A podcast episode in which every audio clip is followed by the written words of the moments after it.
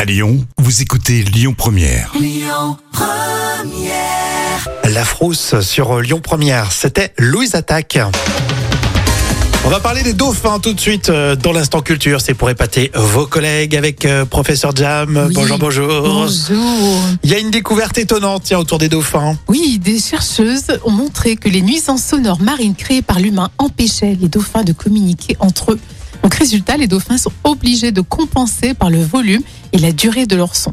Ah oui, c'est celui qui fait le plus de bruit en fait. Euh, Et pour comprendre, il faut savoir que le son se propage quatre fois plus vite dans l'eau que de modifier leur communication et leur comportement pour pouvoir survivre malgré la pollution sonore humaine.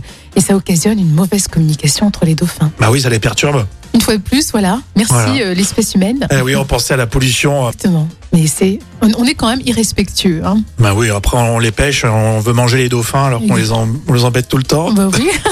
C'est c'est bon, le do- je rappelle que le dauphin est très bon. Euh, écoute, ça fait Ça, c'est pour l'autorité. faire réagir. On va recevoir plein de messages. hein.